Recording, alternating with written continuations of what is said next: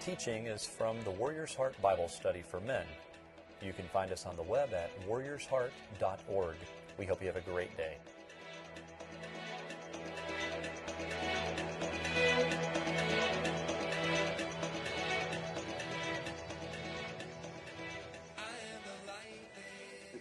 All right. Uh, good to see you all here at Warrior's Heart this morning. Uh, several of you actually were at my house, not as guests, but mucking it out. And I think uh, Forrest and Andrew had to come in by boat that first uh, Saturday to cut out sheetrock. And I could never, ever repay you. I'm, I'm just very, very happy for your service. Many of you all have been doing that, and, you know, great is your reward in heaven. That's all I can say I had a team from Louisville that was helping. My wife was out there cleaning out closets and stuff. And, you know, my wife's kind of a shoe hog like most wives are. And she was looking at all the shoes that she was having to, to disperse of. And she looked at the lady from Louisville that was helping her and said, uh, What size do you wear? And she said, I wear a size seven. And Bonnie goes, Okay, that's what these shoes are. You can have any of these shoes, all of these shoes, take them with you. Please get them out of my sight. And the lady looked at her and she said, You know, as a volunteer with disaster relief, we're not allowed to accept one penny from any homeowner. We never want it to be accused that we're doing this for material gain. So uh, I, I, just can't thank you enough, those of you who've been out helping and doing it, and you understand uh, what I'm saying. It's a, a very, very important thing. When we talk about leadership, I, I know Eric kicked it off last week uh, and I, I, wanted to do something really uplifting and encouraging. I mean, everybody's tired. Everybody needs a little discouragement. I mean, encouragement. But you notice that my lesson's on discouragement. And uh, I don't know, the Lord led me to that. Last time I was here with you, I talked about Moses as a type of Christ and how Moses was a leader. And there were so many parallels between Moses and Christ. I'm back to Moses again, Exodus 14. If you're using Explore the Bible series on Sunday morning, this is the lesson for this coming Sunday. And uh, there was a segment out of that. There's, there's really three or four lessons in the passage, but there was a segment out of that. Uh, when you think of Moses, you probably, you know, I always think of Charlton Heston, right? I, I think of the parting of the Red Sea and that great, great uh, moment there. I, I, grew up in Bowlegs, Oklahoma. My dad was the pastor of First Baptist Church Bowlegs. There wasn't a Second Baptist Church, in case you're wondering. And uh, small town, 50s atmosphere. My, I, as a preacher's kid, I was not allowed to go to movies at all, any of them. One time I remember my friend next door came up with two Coke bottles and he said, The movie theater at Seminole is allowing you in with two Coke bottles. Can you go watch some Disney cartoons? And I told my dad, and he said, No, son, we don't go to movies because you're supporting an industry that really is opposed to many things we're teaching. Well, that was small town America in the 1950s. But I, will never forget the day he said, We're going to go to the movies. And my eyes perked up. I was probably seven or eight or nine. And we went to see the Ten Commandments, the very first movie I ever saw in Technicolor at the Seminole Theater and seeing Moses stand, Charlton Heston, stand before the Red Sea and touch it with his staff and the waves, I mean, that'll, that'll be forever on my mind. And that's probably when you think of Moses, you think of that. But today's lesson is what happened right before that. I mean, before his biggest victory, he gets the most scathing criticism. And so I just want to throw this out to you that as you, as a leader, uh, perhaps the thing that's going to keep you from those great victories are going to be ill timed criticisms and discouragements to make you back off. Dr. James Kennedy, in his book Evangelism Explosion, he said Satan's most effective tool against evangelism is discouragement. He makes you want to think people don't want to hear this. They're not going to allow you to speak. They're, you know, it's not going to do any good. It's not going to change anything. He said, that's, that's Satan. And so I would even take that a, a step further and say, Satan's greatest tool against Christian work, Satan's greatest tool against leadership, Satan's greatest tool against progress is discouragement. It's critics who try to talk you out of it before you ever go to that victory, go, go to that thing. Now, all of y'all are leaders in some way and place. Some of you are leaders of industry. Some of you are leaders in your home. Some of you are leaders in your life Bible study here at the church. Others, I mean, the, probably the weakest form of leadership is a title. Just because you are, get a title, that doesn't mean you're a leader. But, but you're, you're recognized because of skill, like a master plumber, master carpenter. You're recognized because you're willing to make a decision. I sent out a, uh, a little blurb to my team at, uh, uh, right before this all started, and it says, Make a decision. The world, of uh, the, the, the streets are full of flattened squirrels who fail to make a decision. So be willing to make a decision. And if you're a, a leader, uh, if you may, or if you're willing to make decisions, you can be a leader. The, the thing that's going to block you is, is discouragement. Uh, was the Lions Giants game Sunday night football or Monday night football? Monday night football? Well, Giants are just some of the, the fans or some of the harshest critics in the world. And actually, the head coach following that game, uh, Ben McAdoo, came out against Eli, Super Bowl winning Manning of the, you know, the Manning line. And he said, quote, uh, what was the problem? Sloppy quarterback play. We have a veteran quarterback who's played a lot of football. I expect to get the ball snapped.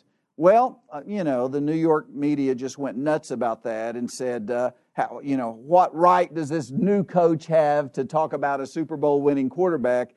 And they asked Eli Manning about it. Uh, they said, Is there anything about McAdoo's public criticism of you that disturbed you or made you feel you need to talk to him? And Manning said, No, it's part of being in the NFL. You can't be sensitive.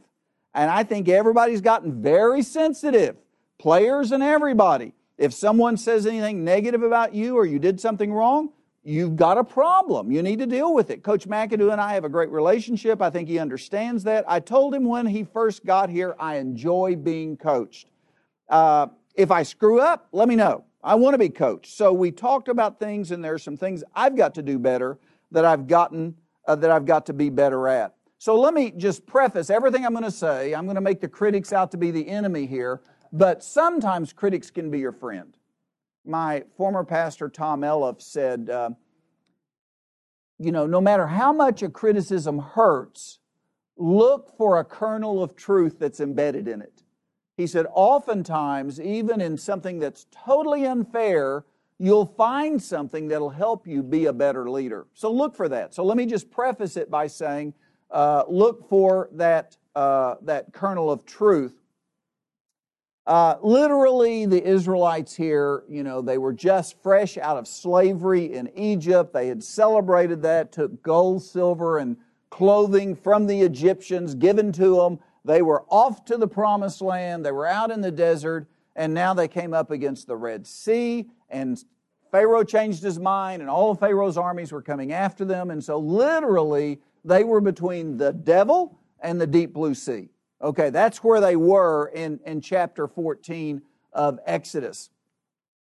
And uh, beginning in, um, uh, let's say, verse 10, as Pharaoh approached, the Israelites looked up and saw the Egyptians coming after them. Then the Israelites were terrified, cried out to the Lord for help. They said to Moses, Is it because there, were no, uh, there are no graves in Egypt that you took us here to die in the wilderness? What have you done to us by bringing us out of Egypt? Now, think about that statement for a second. Moses' whole ministry was getting them out of Egypt. His call at the burning bush was to get them out of Egypt. He had brought 10 plagues down on Egypt. They had seen God's supernatural protection and power. And now they're saying, What have you done to bring us out of Egypt? Isn't this what we told you in Egypt? Leave us alone so that we may serve the Egyptians. We want to go back to being slaves. It would have been better for us to serve the Egyptians than to die in the wilderness. So the murmuring starts, and Moses is going to be plagued by that for 40 years. There are going to be murmurers, there's going to be critics. So, several things I need you to understand about discouragement. Uh, you might want to put down the little acrostic HALT, H A L T. Uh, HALT is don't make a decision when you're hungry, angry, lonely, or tired.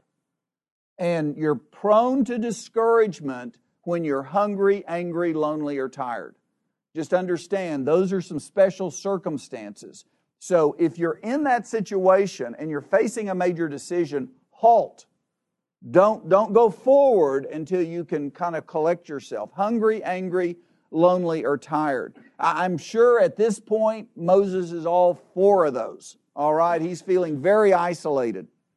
So there's two or three things uh, I, I would say about critics. Critics generally are motivated by fear. If you get right down to the bottom line, there's usually a fear of, you know, in this case, loss of life, but loss of position, loss of prerogative. They feel threatened in some way. Um, if you analyze the complaints of the critics, oftentimes you're going to find a subtext of fear. And that's often brought about by change. Someone said that the reaction to change initially 100% of the time is negative. Now, think about that from a leadership standpoint. You're trying as a leader fundamentally to take people from where they are to a preferable future, either emotionally, physically, spiritually, mentally.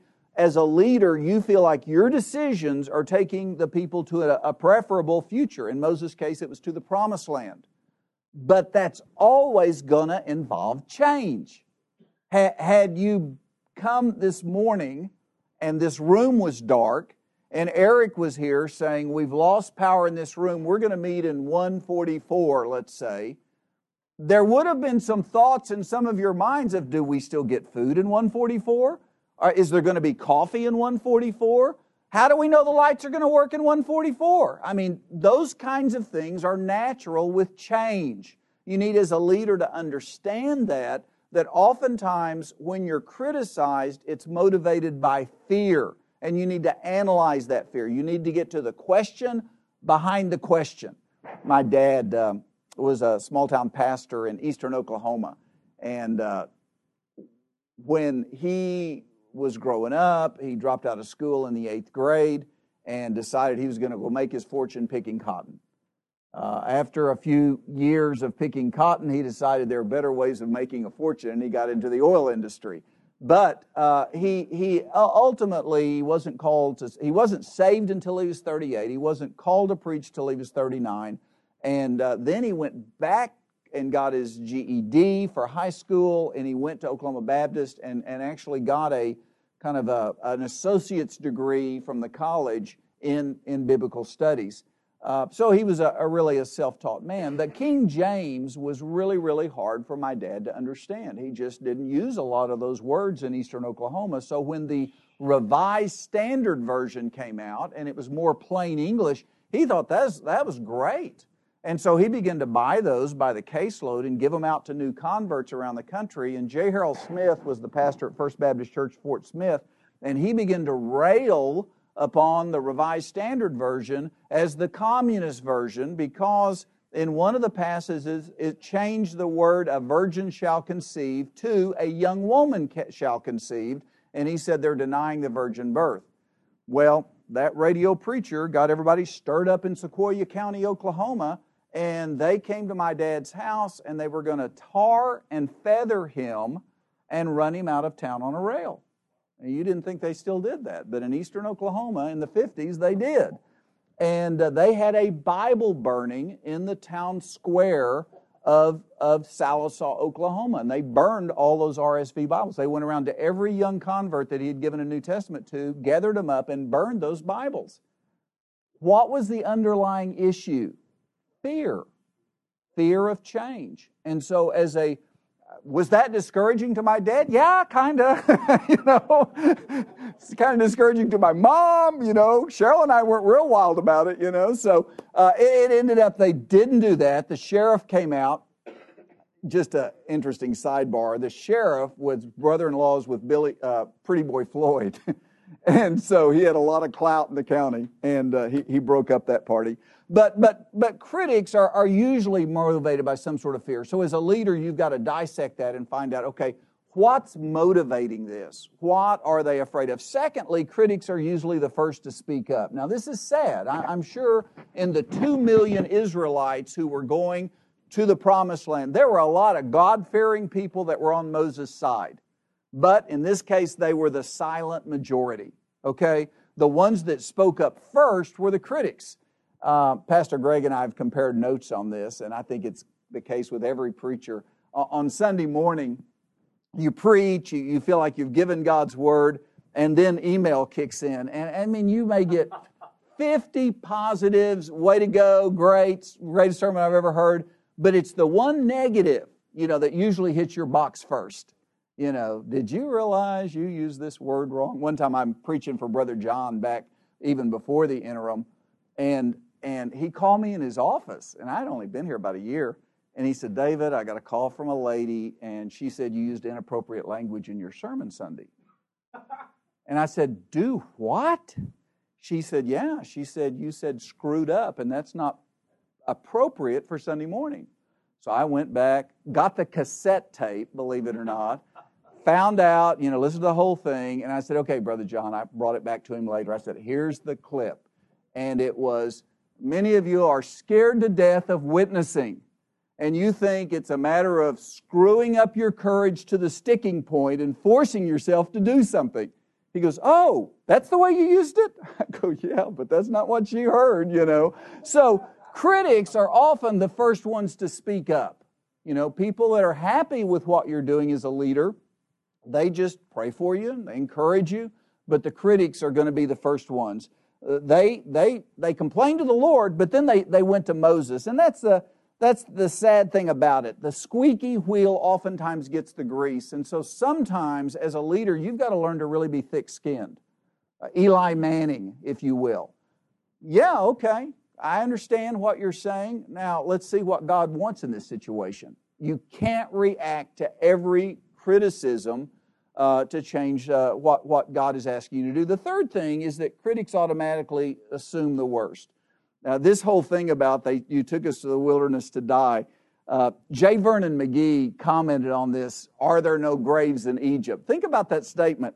He, he said, The great pyramids stood as monuments to the burial places in Egypt.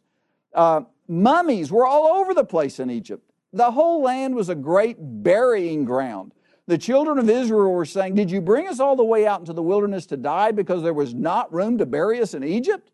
he said the Israelites are sure they're going to be slaughtered out in the wilderness. Now, was there weight to that? Well, yeah, I mean, the army's coming at them. But think about it for a second. In verse 5, Pharaoh said, What have we done? We've released Israel from serving us. Israel was not any good to Pharaoh dead. They were slaves, they were chattel. Uh, this was like rounding up a herd of stray cows as far as he was concerned. You don't go find the herd of stray cows and kill them all. But they immediately assumed the worst. Pharaoh's here to kill us. No, Pharaoh was here to take them back and put them into bondage again. But that's not what the murmurers said. Um, rarely do chronic critics take the time to research the issue or the facts and to sit down with decision makers and logically think through the issue it becomes a knee jerk, worst case. Look what uh, you know. Look, look, look what we've gotten into. Cactus Jack uh, Cagle, the uh, county judge uh, or commissioner, was here speaking to a group of pastors a couple of weeks ago, and he said uh, we dealt with a variety of issues, but but he got on this idea of, of critics, and he said he said it's just kind of amazing. He said at this point, he said, I haven't been home. I have one change of clothes. I'm living out of my office. I've not even been able to get shoes. I'm wearing rubber boots this whole time. We've been totally concerned in rescuing people and saving lives. And he said, I got a call yesterday from a state legislator who will go unnamed who was complaining because her garbage pickup wasn't on time. Critics they, they always assume bad attitudes, they assume sloppy work, they assume, they're not willing to research what's going on really in your world, and, and that's just a part of the gig. If you're going to be a leader, you're going to have to expect that. That thing about automatically assuming the worst, uh, I was obviously thinking a lot about the Bizanios recently with Oldine's funeral, and we went by to pray with Brother John, and Tim was there, his son, and I said, Tim, do you remember the, the band you had when you were here? And he goes, Oh, yeah. So he had this like heavy metal band, loud band. I came in 95, and one of my very first staff meetings, Tom Williams said to Brother John, said, uh, You know, the neighbors are complaining about Tim's band again. And Brother John said, uh, just offhand, he goes, Are they still rehearsing over at the Deaf Church? And that told me all I needed to know about Tim's band. I mean, they were really, really loud. And so you can imagine you've got the deaf church, which doesn't care about the noise, but then you've got the parking lot, and the neighbors are still complaining about the noise coming from the church, inside the church. So one night that church was in use, and his band uh, decided to rehearse in the worship center. Now, this was back in a time when the music wars were in full bloom. Our music on Sunday morning was Gerald Ray, choir and orchestra, 9.30, 11, and 6 o'clock at night. I mean, it was one size fits all. This was a kind of a, uh, not a cafeteria. This was a blue plate special. That's what you got if you came to First Baptist. And, and so we began to introduce some contemporary music on Sunday nights with Sunday Nights Alive, Louis Giglio and Greg Mott and, and all of that. And, and that, that was that was okay as long as we kept that, that, that rock and roll music on Sunday night. Well, Tim rehearsed here on a Wednesday night, and of course, everybody's going up and down the hall hearing this, you know, head banging music. And the rumor got out full blown before anyone came to me and said, the rumor is that that's going to be our worship band from now on. We're firing Gerald. We're getting rid of the orchestra, and it's going to be Tim Bizanio, 9, 30, 11, and 6. I mean, talk about assuming the worst. You know, in their minds, that was just the worst. Was that unfair? It absolutely was. But I mean, that's part of leadership. And again, these people are not devil possessed. They may not even be devil inspired. But let me tell you, they are used by the devil to discourage you, the leader. I, I, don't care so much about people telling me I'm doing a good job or even recognizing what I'm doing. That's not a big deal. I do it as unto the Lord. But the thing that really punches my button and discourages me is when people ascribe bad motives to me and take something that I've done for good and turn it into something bad. That's my button. I'm going to ask you in a little bit what's your button? You've got to identify, because Satan knows, Satan knows how to discourage you the, the easiest and the most.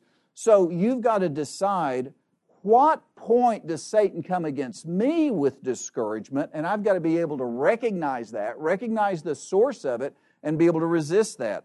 Uh, so they always always assume the worst. The the the uh, fourth thing, I guess, is that they they tend to lay blame. They said to Moses, "You took us to die." Well, Moses wasn't all that successful in getting them out. I mean, Pharaoh said nine times to him, No, I'm not going to do it. God got him out of Egypt.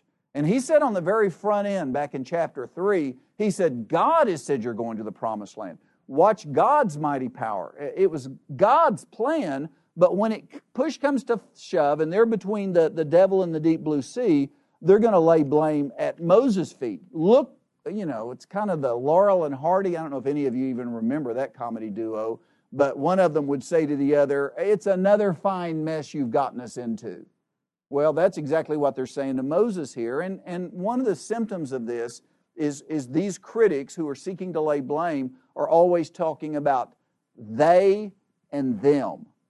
Now, when you're in a conversation and they go, What are they doing up at the church? Not what are we doing at the church, that's a problem. And uh, as a leader, you, you need to address that. Uh, Pogo, the old comic strip, he said, We've met the enemy and he is us. Well, we is us, they is us. I mean, we're all in this together. So the, the, the worst kind of grumbling refuses to confront the target. Instead, the complaining goes on behind his or her back with incalculable harm. And it's been well said if you're not part of the solution, you can become part of the problem. Now, to their credit, they cried out to God, verse 10, but then they, in a very stressful situation, I mean, put yourself in Moses' spot. He's looking at Pharaoh's army, he's looking at the Red Sea, and he knows everybody's looking at him to make a decision. He's the leader. That's the burden of leadership. Uh, Paul, uh, in giving his kind of resume, I mean, you know, shipwrecked, beaten, whipped with a cat of nine tails, you know, left for dead, stoned, besides the worry, the daily pressures of the church. And I always thought there's a little bit of humor in that somehow that, you know, beating, stone me, put me in prison, shipwreck me. But really, what's on my mind all the time is the daily pressures of the church. And so I think within leadership, it's stressful, but in times of crisis, people don't need uh, fingers, uh, leaders don't need fingers pointed at them saying, This is another fine mess you've gotten us into. Look what might happen. They, they need prayer, support, and wise counsel, not blame laying. Um, the, the, uh, the fifth thing is that grumblers always assume they're right. Verse 12 Isn't this what we told you in Egypt? Leave us alone that we may serve the Egyptians. So again, no credit for getting them out of slavery. In fact, blame for taking them out of slavery. I mean, this is really turning the whole narrative on its tail. So, this whole thing of we told you so is a favorite technique of critics. It's like the hypocrite who inscribed on his tombstone, I told you I was sick. I think that's attributed to W.C. Fields. They, they assume the worst, and then when that bad thing happens, they're quick to step to the front and say, We told you so. Every endeavor is going to have its share of good and bad when uh, Thomas Edison held a press conference, someone pointed out that he had failed uh, hundreds of times in his attempt to create an incandescent bulb. And he said, I don't look at them as failures. I feel like I found hundreds of ways that you don't make a light bulb. I just need to find the one way that you do. You know, Abraham Lincoln, you look at his failed elections leading up to the presidency on and on and on. Einstein, I've got a letter.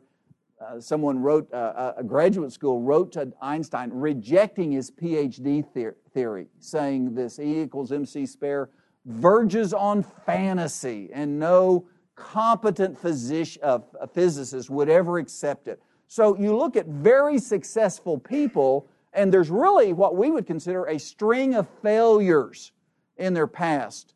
We don't remember them for the failures. We remember them because of the success. And the same with Moses and the parting of the Red Sea. The, the, the, the last thing in this section uh, com, uh, critics focus on the problem rather than God. And this is really at the heart of everything. They focus on the problem rather than God. Lee Eccles, in a book, talked about his uncle who was kind of tight fisted and did much like the pastor and the pastor made a statement in his sermon you can't outgive God. And so Lee Eccles' uncle decided he's just going to disprove that. And so he began to give, and he told his nephew, he says, I'm going to give till it bankrupts me just to prove that preacher wrong. Well, it didn't bankrupt him. In fact, the truth of what the preacher said was actually evident in the guy's financial statement, and his wealth grew as his giving grew to the point that the church elected him chairman of the stewardship committee. That's a little bit of irony, right? So, when you take God out of the equation, uh, you know, uh, you've got a real problem. They focus on the problem rather than on God. So, what is your hot button with critics? What discourages you? And it, it, may not be critics, it may, it may be some other area, but let's around the table just let's answer that first question. Uh, what, uh, yeah, what brings discouragement to you? What brings discouragement to you? Let's just take about five minutes and kind of answer that around the table. Then we'll go on to our next uh, section. All right? Books that just simply ask the question, yes, but how? Yeah, critics bother us. Yeah, critics desert, discourage us. But how do we overcome it? And so that's the last three points that I've got on your listening guide really quickly. And we see it right here in the passage. Uh, Moses is in a terrible situation. Uh, he faces the people head on and says in verse 13, But Moses said to the people, Don't be afraid, stand firm, and see the Lord's salvation he will provide for you today. For the Egyptians you see today, you will never see again. The Lord will fight for you. You must be quiet. Okay, so what do we find? Three principles, I think, for leaders here in times um, in, in terms of overcoming discouragement. Number one is resist fear. Uh, the devil makes one look like a thousand. And so when that bad email comes into my inbox, you know, I can go have a pity party. I can be the Elijah. We think of Elijah standing on Mount Carmel defeating the prophets of Baal, but he's also the one hiding in the cave from Jezebel and, and, and saying, I'm the only prophet left in all Israel. I'm all by myself. Poor me. And we can get into that mode of, look what I've done for you, Lord, and this is the thanks I get. So resist that fear. Understand the source. Ultimately, criticism, while it may contain a, a, a, a grain of truth, is probably a discouragement from Satan. Again, they're not satanic, they're not devil possessed, but unwittingly perhaps they're being used to discourage you. And what does discouragement, what, what does the devil want to happen? He wants you to fold your tent, he wants you to give up. If God's put a great plan in your mind, if God's put a great vision in your mind, Satan's biggest goal is to get you to give up. Dr. Kennedy, who wrote that, that statement, he said, The very worst visit I ever made in my entire ministry was my first try at a home visit. And there was a whole movie made about the Like a Mighty Army, about him going into this guy that was a gold gloves boxer and had a cigar in his mouth and a beer can in his and he said he said one of the ugliest things I've ever heard. And he said people can really be ugly to preachers. And this guy said something really ugly to me as a young preacher. He said, "Come in." so Kennedy literally went into the lion's den, you know, and this guy just turned him every way but loose, and he just went out dejected. And, and he said, riding home in the car that night, uh, he had taken a, a layperson with him, and the layperson was like, wow, what just happened? And, and Kennedy was thinking, all the way back to the church that night, this will never work. This will never work. I have just totally missed God's will. And that's Satan trying to just stop a great idea, which became evangelism explosion, 150 nations across the world. Stop it right there at that first visit. And so oftentimes, opposition is going to come initially in doing what you think God wants you to do. Opposition, discouragement, criticism is going to be front end loaded, if you will, because that's the easiest place to stop you. And if you give up and say, you know, I, I, it's just not worth the, the anguish to carry through with this, uh, then Satan's won. So the first thing is fear not. God's not given us a spirit of fear, but of love and a sound mind. Uh, John said, First John says, perfect love casts out fear. So fear is not of the Lord. Fear is of Satan. I've had to deal a lot of that with the, the flood, and Greg mentioned that five out of the last seven nights he has nightmares about flooding. Satan is going to bring fear. So you have to resist that. The second thing is to stand firm. Now, if you do a Google search of that, stand fast, stand firm, you'll find it's one of Paul the Apostle's favorite expressions in the whole New Testament. And I can imagine, especially in the prison epistles, I can imagine him sitting there in that jail cell in Rome, whether it was under house arrest or whether it was in the, the, the pit. Uh, Paul was looking at Roman soldiers all the time. And, and you see that in his description of the armor of God. He's just kind of going right down the list with the Roman soldier. And the Roman soldier standing on guard, and you know the rules. If a prisoner escapes, the, the soldier dies.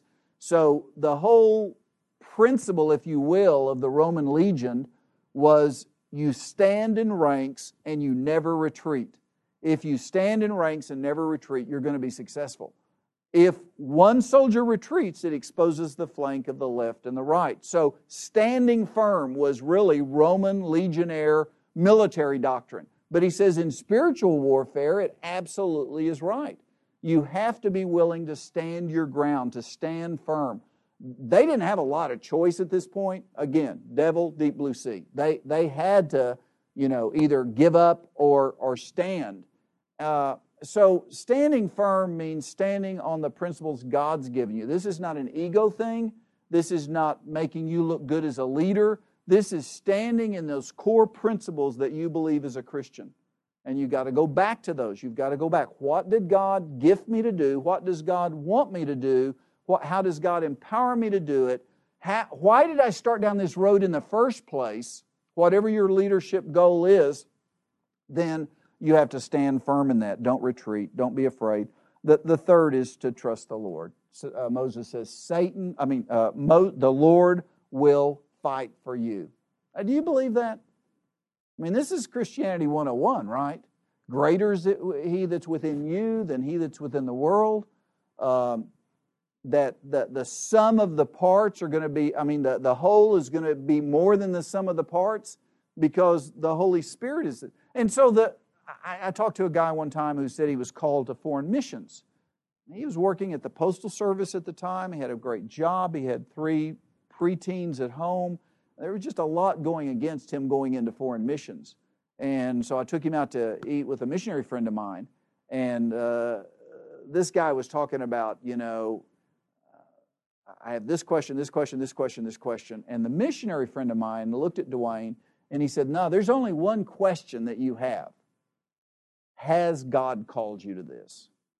That's the question you have to answer. And as a leader, you've got the same question.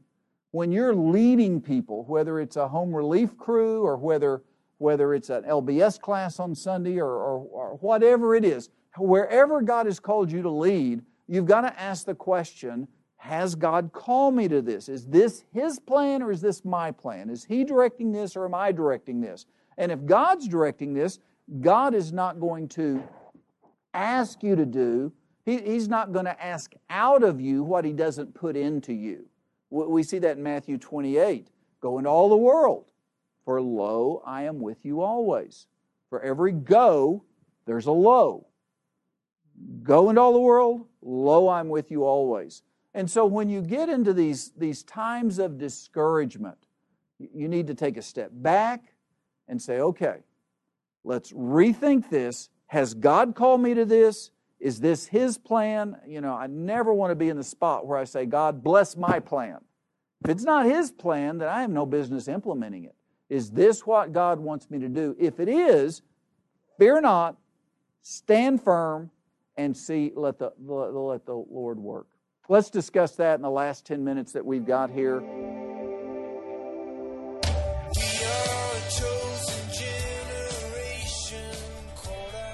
Thank you for joining us on this week's podcast.